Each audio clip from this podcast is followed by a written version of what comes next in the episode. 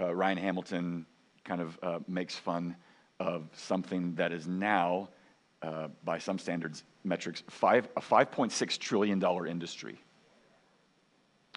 Uh, that from the time of Jack LaLanne, some of you know that name, um, until now, there is $5.6 trillion being poured into the wellness, fitness, healthcare industry. And as you might expect, there are a variety of opinions about what constitutes wellness. Uh, you need these four or five things, and if those things are true for you, then you are well. Or if you, you know, don't stop doing these four or five things, well, then you're out of luck. Good luck. Wellness is a thing, and we're all aware of it. And even if it's not really a priority for you, you've been bombarded with information about it. Paul and Jesus are brilliant about knowing the audiences to whom they spoke. In this sense, among others, they would invoke ideas and imagery and stories that would resonate and clarify really deep theological ideas in the language that all of us could get. And one of those images that Jesus and Paul use to communicate the idea of living in the gospel is the idea of a body. That those who have come to see Jesus as Lord believe that they are in need of him and have been blessed by him and that they are reconciled to the Father and belong to him eternally because of what he has done. As I said at the beginning of our service, that's not just an idea that you fall into, you fall into a community of people that are like minded. You become a body. And for the month of November, in as much as we think about Thanksgiving on one day a month, we're trying to maybe stretch us a little bit by giving thanks the whole month. And the whole month of Thanksgiving, the whole month of November, we're trying to give thanks for this the gifts that God gives us by His Spirit. And the way all of what I've said so far all relates together is this question.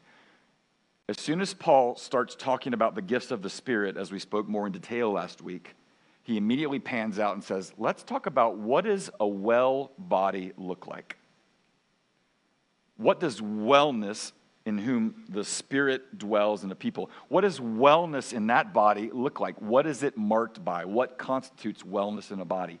That's our burden this morning to be stretched, to consider again those in whom the Spirit dwells and who has given, and, and in whom the Spirit has, to whom the Spirit has given gifts. What does it look like when those gifts function well together in a body? What is wellness? We're going to look at verses 12 through 26, continuing Paul's uh, elaboration on the nature of the spiritual gifts. But we're going to invoke three ideas out of the fitness world, out of the wellness vocabulary, that I think correspond to three ideas that Paul was trying to get across to a body to ask yourself is this the body you joined? Is this what you've signed up for? Because these are the marks of wellness in a community.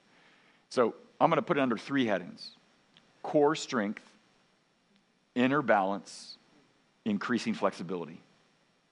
Core strength, inner balance, increasing flexibility. I promise I'll do my best to try to tease out those metaphors as to how it relates to wellness in the body. But before we do that, we should probably listen to where we're going and ground our ideas in something bigger than our own perception. So, would you stand?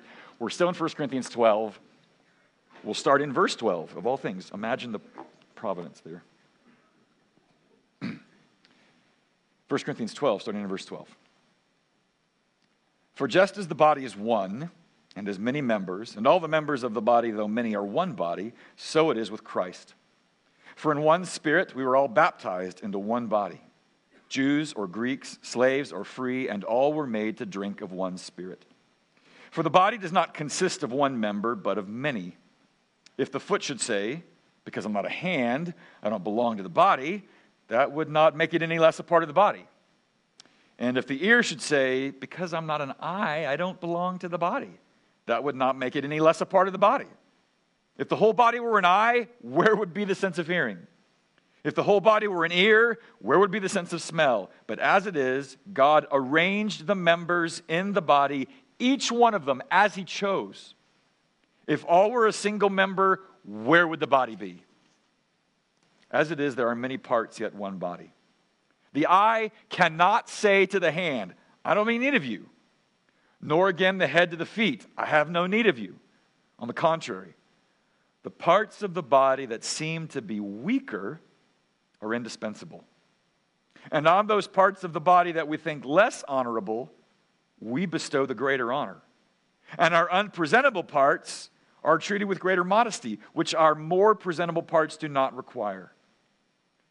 But God has so composed the body, giving greater honor to the part that lacked it, that there may be no division in the body, but that the members may have the same care for one another. If one member suffers, all suffer together. If one member is honored, all rejoice together. This is the word of the Lord. Thanks be to God. You can have a seat.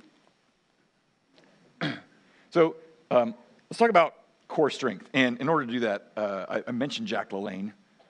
I'm actually going to invoke a moment from early in Jack LaLanne's career. So for those of you about to see Jack LaLanne for the very first time, oh, you're in for a treat.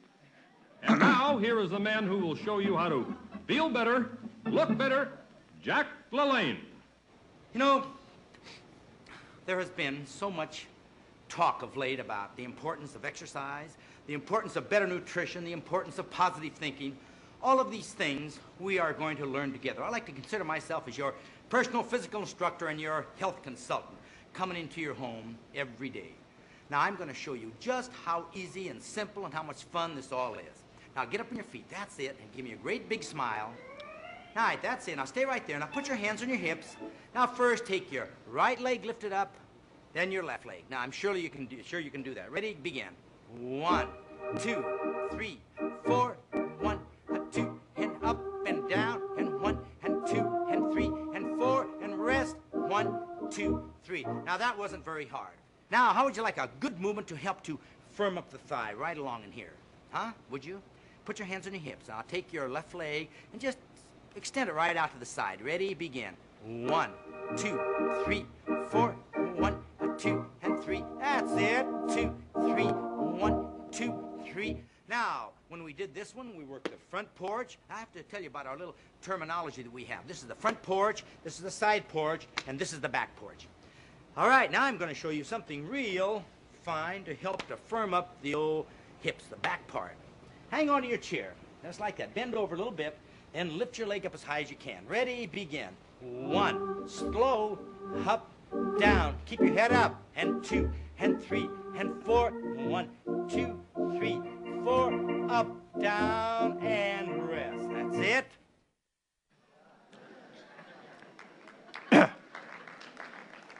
I really had an ulterior motive in showing you that is because this is, as my wife said, this is my only opportunity to share with Grace Mills River or an organ in church.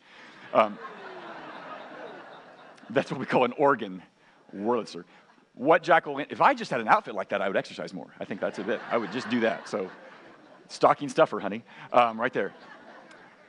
He's talking about core strength. All of those exercises were about to, to firm everything up for your core strength because if you don't have core, you don't have nothing, right? That's, you've heard that. That's, that's not a new idea. Paul, as we talked about last week, talked about spiritual gifts specifically and how they are, to borrow a word that's kind of newly on the scene, bespoke that they really are tailored to the individual to whom they're given, to the body for whom they are needed, for the greater good in all things, and in accordance with what He means for us in our life. That's the gifts that He gives us. And then at some point, you have to ask yourself, so why does He, why does he pan out immediately between verses 11 and verse 12 and start talking about the nature of the church? Why does He need to go there? Mm, I think because Paul knows you, and He knows me, and He knows groups. And he knows when it comes to distinctions that are being made, because gifts are distinct, they have particular um, nature, particular function, particular purpose that has opportunity then to help mature the body. That's what gifts are for. They're not primarily about how to make you feel good about yourself, they're about how the body can grow into maturity. When you start talking about distinctions, what happens when, hap- when you talk about distinctions? Distinctions, if left to themselves, lead to division. So, some of you are familiar with Dr. Seuss and are among those many stories that Dr. Seuss once told. One was about the star bellied Sneetches, right? Some of the Sneetches had stars upon bars, and others uh, did not. And what happened when those that noticed that they had stars noticed those that, of those that did not? Well, what are you missing? What's wrong with you? And those that had not started to feel like, I'm nothing. And so, what did you hear? But because they had stars, all the Star-Belly Sneetches would brag, We're the best kind of Sneetch on the beaches, right? And then up comes, you know, a natural capitalist to capitalize upon the polarization between two people and start selling people stars to feel better. And then it was a mess. Division happens. Distinction, if left to itself, if misunderstood or kept within the human condition, it'll lead to division. Now, that's funny. That's cute. And ironically, as you read the storyline, that was all about anti Semitism at a time. I wonder if that's in the news. that's cute. That's a story. Kids love it. Read it to my kids, whatever. But it, it, it goes deeper than that. Um, I've mentioned Jonathan Haidt's research before. Uh, he talks about social media, uh, tweet comes out this week. He says, Look, Instagram is the worst for teen mental health for girls. TikTok is probably the worst for their intellectual development. It's about comparison. So watch the parents go, Give me that phone. right? There are things in our lives, not just with teenagers, but with adults too. There is a thing about the human condition that, if left to itself, is a, it's a, it's, it's a recipe for destruction. And it's this human, inevitable inclination to compare yourself to contrast yourself. And in the context of that comparison and contrast, to sort of inwardly, if unconsciously, compete. And, if, and then if it really gets out of hand, you start condemning. You're the star bellied Sneetch with the star that looks like I'm the one without it and goes, What's your problem? Or if you're the one without it, you think, What's my problem? You know, there's Jonathan Haidt's research. Uh, if you saw the social dilemma that came out during COVID tide, you know, uh, if, if you're not being asked to um, purchase a product, then you are the product. You are the ability for advertisers to make a ton of money because then they get you to think about things that you are not and the things that they have that you need. It's the way it goes. I have some Olivia Rodrigo fans in my house. And, and there's, a, there's a song that she wrote called Ballad of a Homeschool Girl that starts like this. Uh, Cat got my tongue. I don't think I can get along with anyone. Blood running cold. I'm on the outside of the greatest inside joke, and I hate all my clothes. Feels like my skin doesn't fit right over my bones, so I guess I should go. The party's done, and I'm no fun. I know, I know, I know. Look, that's it. Uh, writ large in an uh, in a adolescent world that I'd love to say we all graduate from when we leave adolescence, if only. Comparison, contrasting, competing, and then condemning, whether of others or self, that's a thing, and you know it. Some of you admit it. And when it comes to spiritual gifts, you know, that kind of might feel like, what's going on with that? But we do that. We can't help but size each other up and then start to go, oh man, glad I'm not them, or I really wish I were them and I feel hollow that I'm not. What has Paul got to circle back to say to a church in the middle of talking to them about to each one of you has been given a gift. And they're not all the same, and they don't all have the same function, and each gift should help you realize you have limitations. He's got to go back and say, Can we talk again about what unites us? What is the thing that most holds us together? He knows where distinctions can go, and now he's got to talk about what holds us together. And he says that in the first two verses, verse 12 and 13. Hear it again. For just as the body is one and has many members, and all the members of the body, though many, are one body, so it is with Christ. For in one spirit we were all baptized into one body, Jews or Greeks, slave or free, and we all were made to drink of one spirit. There's, there's one word that you heard four times in those two verses, and it's the word one. It's why we read John 17. Jesus' punchline in that, in prayer for the church, is that they might be one, because he knew what's the last thing in our mind when you start throwing people together that we're unified or that the unity is based upon something that ends up becoming fractious. We are one. We compose a body, and that is my idea for what I'm comparing to the idea of core strength. Core strength holds everything together. If that falls apart, other things flail. If that is intact, other things are good. If your sense of common identity is intact, other things other pitfalls can be avoided. When he says one on a number of occasions, he's there, and it's a very Trinitarian statement there in verse 12 and 13. You will hear every member of the Trinity Father, Son, Holy Spirit. One essence, one being, Three persons, one Godhead, they've all got a part to play in this one, just like a body. And you hear that we are all baptized into one body. We all have a common need. I'm not okay and you're not okay. I'm afflicted, I'm corrupt, I'm self absorbed, I am mercurial. I do all sorts of things that I look at myself and go, where does that come from? I all have a, we all have a common affliction. And at the same time I say that, we all have a common remedy. Favor, forgiveness, future, that is a function of what it means to be baptized into one body. You belong to Him because of Him. Your greatest belonging, no matter how else and how much you belong to others, to a family, to a spouse, to a school, to a community, to a nation, all of those things, they lay a certain claim on you and they have a certain psychological effect on the way you think about yourself. All of those things, no matter how important you think of them, they are still nothing, nothing to how you belong to Him and you belong to each other in Him. That's your baptism. You are baptized into Him, into one people. You have one Lord. His death means your forgiveness.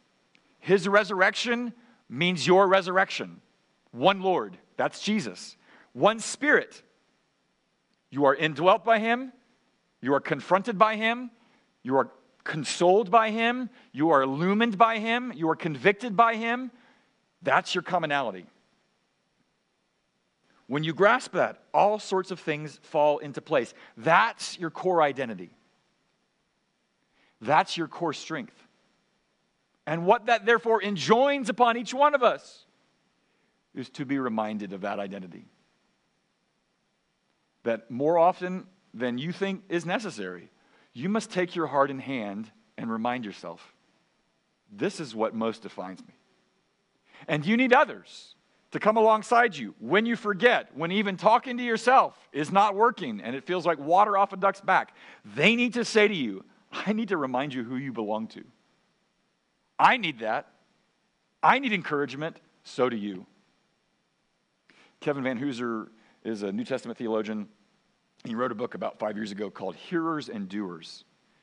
And, and he invoked the very same metaphor we've begun this whole service with, or the, this whole sermon with, about fitness and how discipleship is actually, uh, to borrow a line from the military, becoming fit for purpose. Um, you are His by faith alone, by grace alone. It's not because of your works, lest anyone should boast. But why did He do that? Not simply that I might know that alone, even though that would be enough, but to fit you for purpose. And so, uh, Christianity Today, about five years ago, kind of took Kevin Vanhoozer's words and condensed them into a wonderful little essay. And I'll just say, um, there's an illustrator that works for Christianity Today that I thought was rather clever about what it means to practice your core identity. What does it mean to practice your core exercises? So here's the first one. Step one, assume a comfortable sitting position with your Bible. Step two, open Bible, read a verse thoroughly, repeat for a set of passages. Step three, bring your hands together in a prayer position, talk to God about what you read. Huh. Oh, Oh, eureka! We together have to read and reflect about what is God, what does God believe about you? Uh, you? We always ask ourselves, what do we believe about God? You have to ask yourself, what does God believe about you? That's a core strength. That's a core exercise. Um, what about this one? Uh, step one, uh, bend and stretch to pick up a $20 bill, drop by the person in front of you. Step two, return to a standing position while you consider keeping it. Step three, decide to give it back, extend your arm, and return the money. In other words, when Paul says, Whatever you've seen in me, imitate me. What does Jesus say most often? What we spent months and months talking about going through the Gospel of Mark? The simplest and yet most understood uh, word in Jesus' nomenclature follow me. Follow me. Believe, yeah, yeah, yeah, for sure. Follow me. Or, or consider this last one. Start, step one, start from a standing position in your pew. Pews are what they have in churches in some places. It's, they're wooden, they have padding, and there's a hymnal in front, right? Step one, start from a standing position in your pew. Step two, turn and face your neighbor, make eye contact. Step three, extend your hand to your neighbor and shake. Smile. Some of you really actually needed that this morning. Um, oh, oh, oh, right. Um, that's when I go out for a smoke break. Uh, That's what it means. Together, together we extend ourselves unto one another. We are known and we know. Those uh, wonderfully clever uh, tongue in cheek illustrations actually summarize for you how do you practice your core strength? How do you practice your sense of identity? Those are ways. They're not the only ways, but you could do worse than follow those, that three step regimen. These three things to fitness. Wellness of a church involves core strength, which is a sense and a sustaining sense of common identity that is practiced and deepened by our sense of ourselves, reminding ourselves, and then having the rest of you remind me, dude, you forget yourself. Let's talk about the second thing. Let's talk about inner balance. Uh, right? Inner balance. And you think, that's just one thing. He just lifted his leg. On the contrary, I, I read up on Harvard you know, uh, Medical School this week about inner balance. You know what is going on in just this? A whole, see how long you do it. Um, a whole set of systems just contributed to me being able to practice balance. My central nervous system, my inner ear, my eyes, my muscles, my joints, my bones, all of that came into play right then, right? I did it again, right there. Inner balance. It's all happening. Now, not all of those systems that are working at the same time all carry the same weight. They're all doing different stuff at different times. Some of them are more essential than others. Every single one of those systems is essential for me to be able to do this. Every one. They all work together. Compromise any one of those. My central nervous system goes out, my inner ear goes out, my muscles say, no, I can't do that. Inner balance is essential. Most of this passage is Paul talking about what I'm here comparing to the sense of inner balance. And, and let me just sort of unpack what I mean by the metaphor of inner balance. He's already established the ways in which we are unified, how we are one, what we all share in common. But now he's going to talk about how we are differentiated. And that in that differentiation, there is strength. In that differentiation, there is balance. And the sooner you and I understand that not only are we unique and differentiated, but that we need one another's differentiation as part of this body, the sooner you and I get that, the greater the chance that this church will ever have the kind of inner balance that he's talking about. So when he gets there, he has to address two maladies that tempt every single body of believers. And I'm going to use very modern terms and apply it to that ancient setting because I think that they work. The two pitfalls that any body ever faces when it comes to being a body and sinking in her balance two things, two maladies. One, uh, inferiority complex, and two, a superiority complex. They both have to work out. You both have to face them. You both have to acknowledge them and manage them. So let's talk about the first one. When it comes to inferiority, uh, some of you maybe know the, the song from Radiohead, I'm a creep, right? I'm a creep, I'm a weirdo. What am I doing here? I don't belong here. Paul kind of is channeling, sorry, Radiohead is sort of channeling Paul there uh, in verse 16 and 17 when he talks about what's what are we at risk of in any body coming together? If the foot should say, because I'm a hand, I don't belong, that would not make it any less a part of the body. If the ear should say, because I'm not an eye, I don't belong, that would not make it any less a part of the body. That's the problem. In our differentiation, in our discovery that I have some gifts that others do not, or others have gifts that I do not, there is a temptation to think, ah, that's, you know, last week if you were here, uh, you know, Galadriel passes out gifts to the fellowship, and you know Sam Gamgee gets his, and he gets this rope, and he looks at the other dudes that got knives, and he thought, "You got any more of those knives?" Um, that's kind of us. It's possible.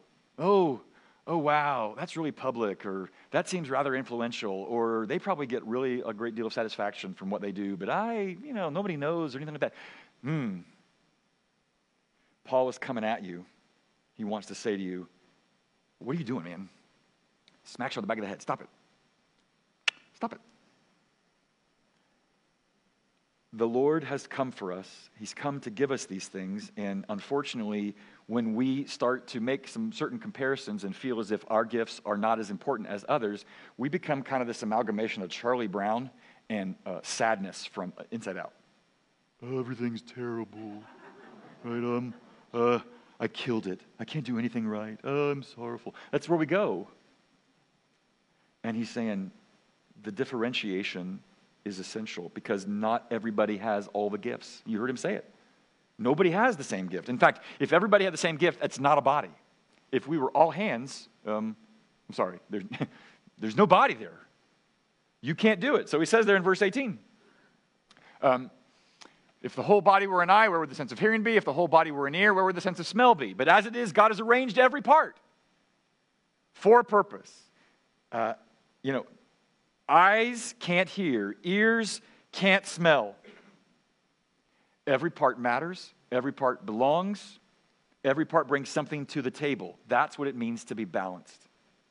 When you see that in yourself, when we see that in others, when you join this church, if you ever elect to do so, one of the last things you do before you are presented before the congregation is that you sit down with an elder and just have a sort of an honest conversation. What do you sense the Lord is doing? What do you sense the gospel is? How do you, how do you make sense of that? And then along the way, part of the conversation entails what are, what are affinities and aptitudes that you kind of bring to the table that you could offer in service to the church for its own well being and upbuilding? And if you check off the box none, I'm sorry, you're wrong. Um, anybody who's made in the image of God and who was saved by his grace has also been furnished with gifts. You have something to offer. And Paul is out there to remind you that you do, and therefore checking none doesn't work. It's a false modesty that doesn't work. Inferiority is a problem, and that has to be remedied in the life of the body. But there's another one that perhaps is even more sinister, and that's the idea of superiority. And how Paul addresses the phenomenon of the spirit of superiority welling up in some, uh, you're going to hear it and go, he said, What? Let me, let me put it in this way there, there is a capacity in any group um, for some to think too highly of themselves. Uh, and I will look at the hand and go, you know what? I don't think you're really necessary. And sometimes commentators will listen to what Paul is saying here and wonder if there's maybe a sense in which he's picking metaphors, uh, you know, elements of our bodies that actually have a metaphorical thing in mind. And so some argue that when he says the eyes think the hands aren't important. He's thinking, well, if you have an eye, you know, you, you are reading, you are searching for truth, and so your responsibility for grasping that truth and helping others to see, whereas the hands are the, literally the hands on people that help pull a thing together. And if ever somebody that's a teacher looks down on somebody who's more hands on to help out, it's kind of like, stop it. That's the hand hitting you, except hitting the eye. Um, cut it out. You can't go there. You need hands on people. You will always need hands on people. It's the way it works. And you've got to go there.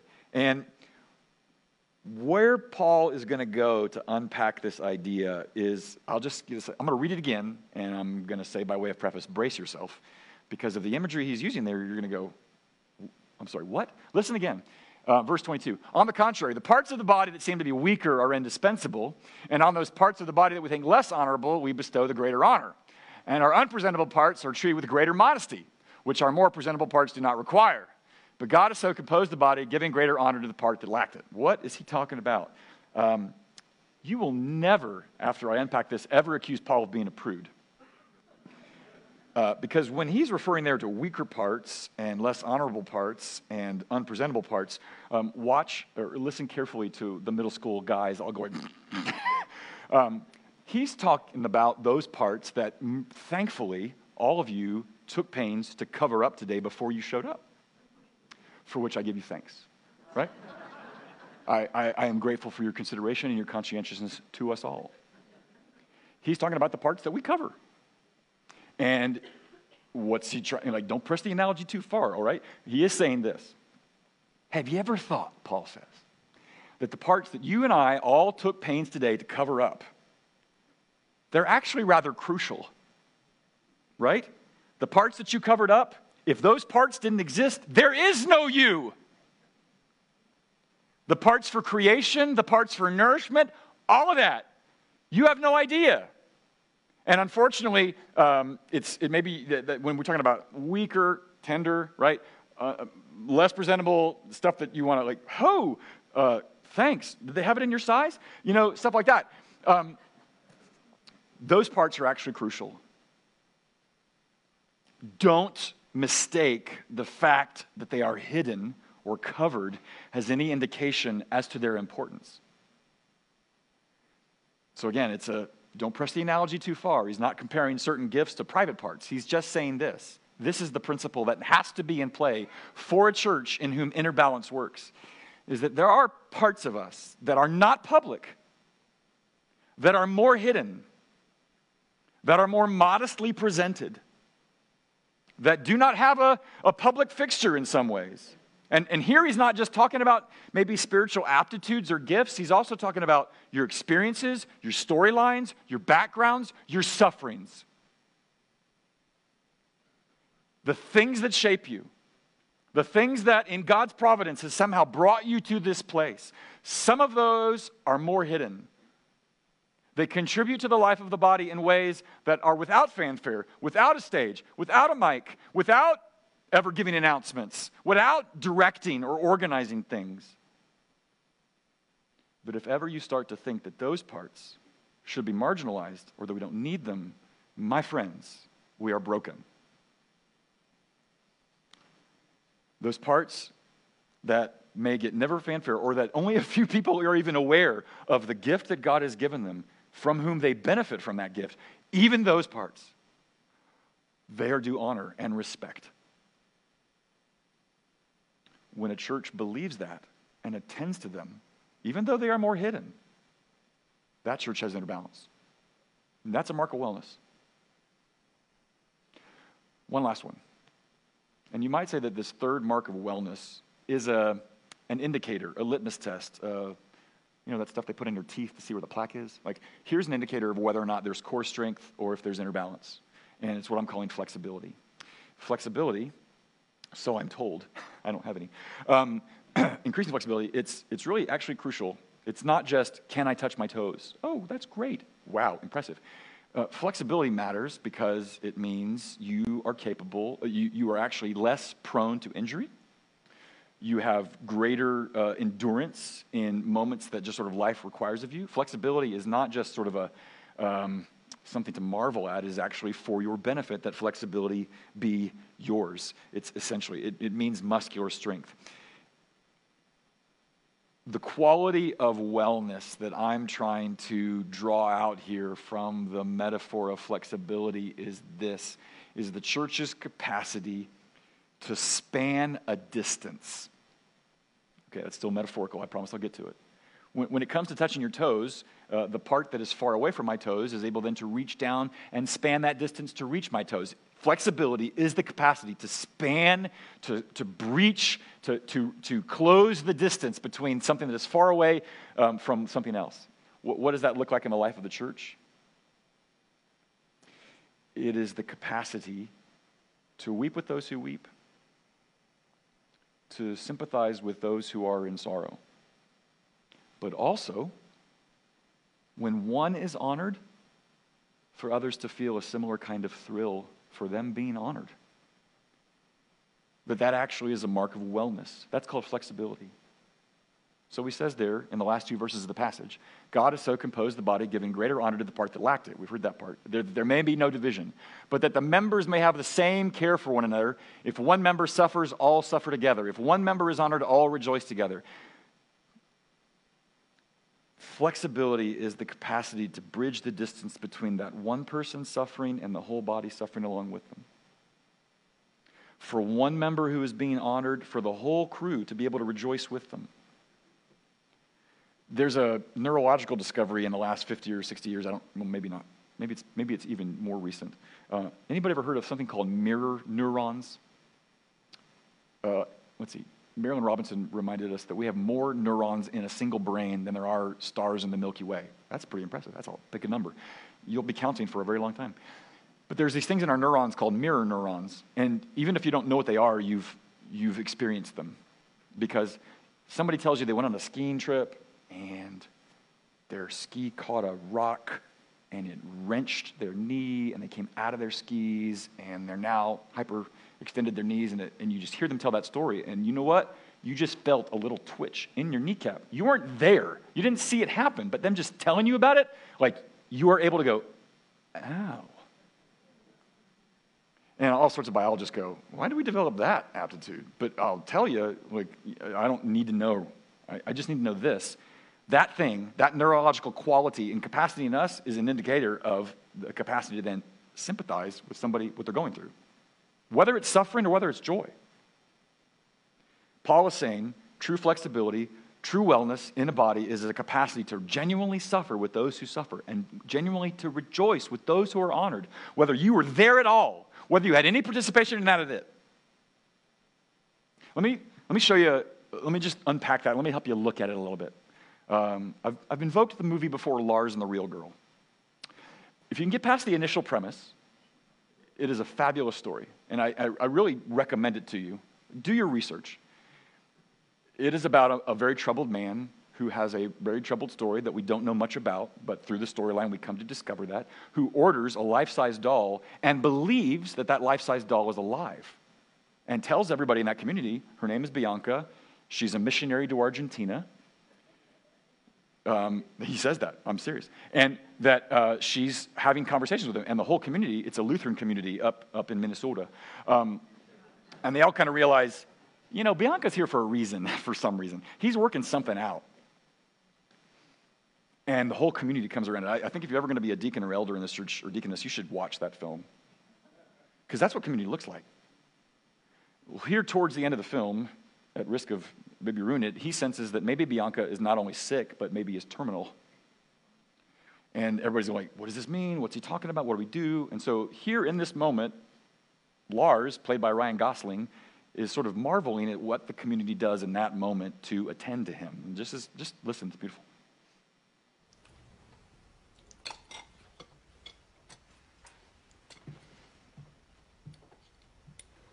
We sent Gus and Karen to the movies. They didn't want to leave you two.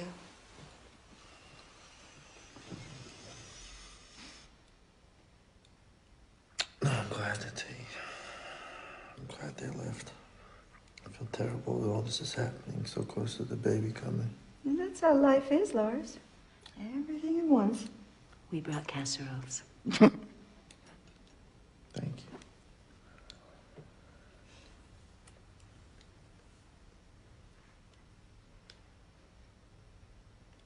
Um, is there something that I should be doing right now? No, dear. You eat. We came over to sit. That's what people do when tragedy strikes. They come over and sit.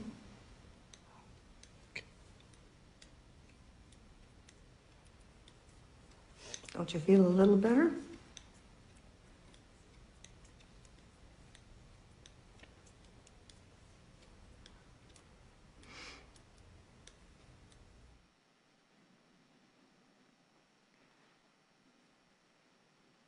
That's what a community does when they tragedy strikes, you come over and sit.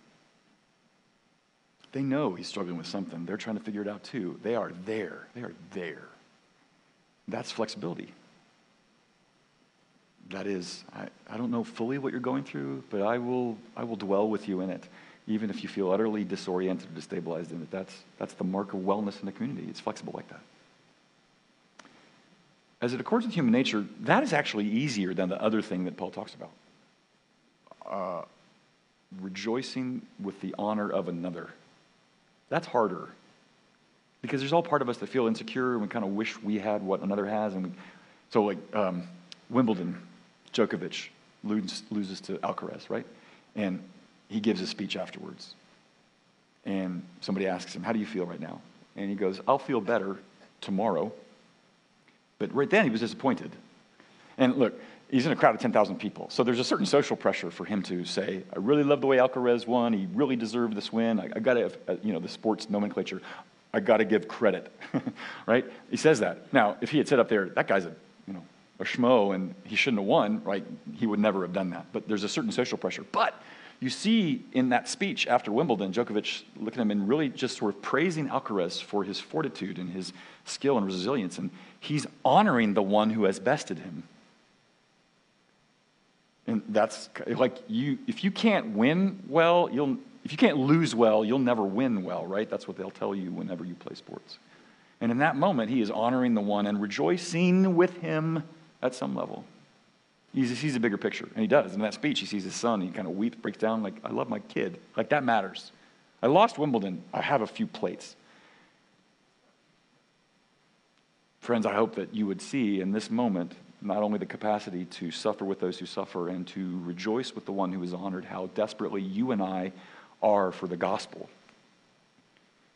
for that to resonate with us, for that to be true. We not only need Jesus who shows us what it looks like as a model of being so convinced about to whom he belongs as a member of the eternal Godhead. There's never a question about who he is or whose he is. And he is one who shows no favoritism. He's not, doesn't play to your elite status. He'll sit with anybody. He'll, he'll eat with tax collectors and sinners. He'll hang out with those in authority, and he'll hang out with those that are the, the, the dregs of society. He doesn't care. And he will be the one to reassure and call you to a place and weep with those who weep and marvel at the faith of those that are least likely the ones to show forth faith. He'll do that. He's a model of that. And we need that. And when we see that and we're, we're impressed by that, we're enamored by that with the help of His Spirit, we start to be able to demonstrate that kind of flexibility that shows our strength and shows our balance. But until you see Him as more than a model, until you see him as one who has accomplished something on your behalf, such that you have no belonging in the Lord and you have no reconciliation with God for the things that you know you can't compensate for or atone for. When you see that, even in the smallest ways, when you believe that, suddenly you are so humbled by what he has done for you that you will weep with those who weep. And you will not try to find your identity so desperately in being the one at the top of the heap, but are very glad to rejoice with those that on that day bested you because he is enough for you. And that's why we're coming to the table. Again, because we forget, because we need to do this together, because we need his spirit to do something in us more than just the reminder that he died for us and that because he was risen, there is hope that actually what he promised will come to pass. That's a body that's well. Is that the body that you are trying to be a part of? Or are you content to be the dangling appendage for which we all were wondering, what, you, come on in, man. You got something here. This is his body, and that's what wellness looks like. So let's pray. Would you help us to see and to value what it means to believe that we are yours? And to believe that we are each other's and that each has something to contribute to the upbuilding of this body, whether it's very public or whether rather private. Would you build into us, through the work of your Spirit, a real compassion for one another, and that at the same time is able to rejoice genuinely, to champion one who is in a place of honor, at least in that moment, that we are not. We ask your strength for that, your humility for that, and your thanksgiving for the gifts that you've given and, and the body to whom you've given them in Jesus' name.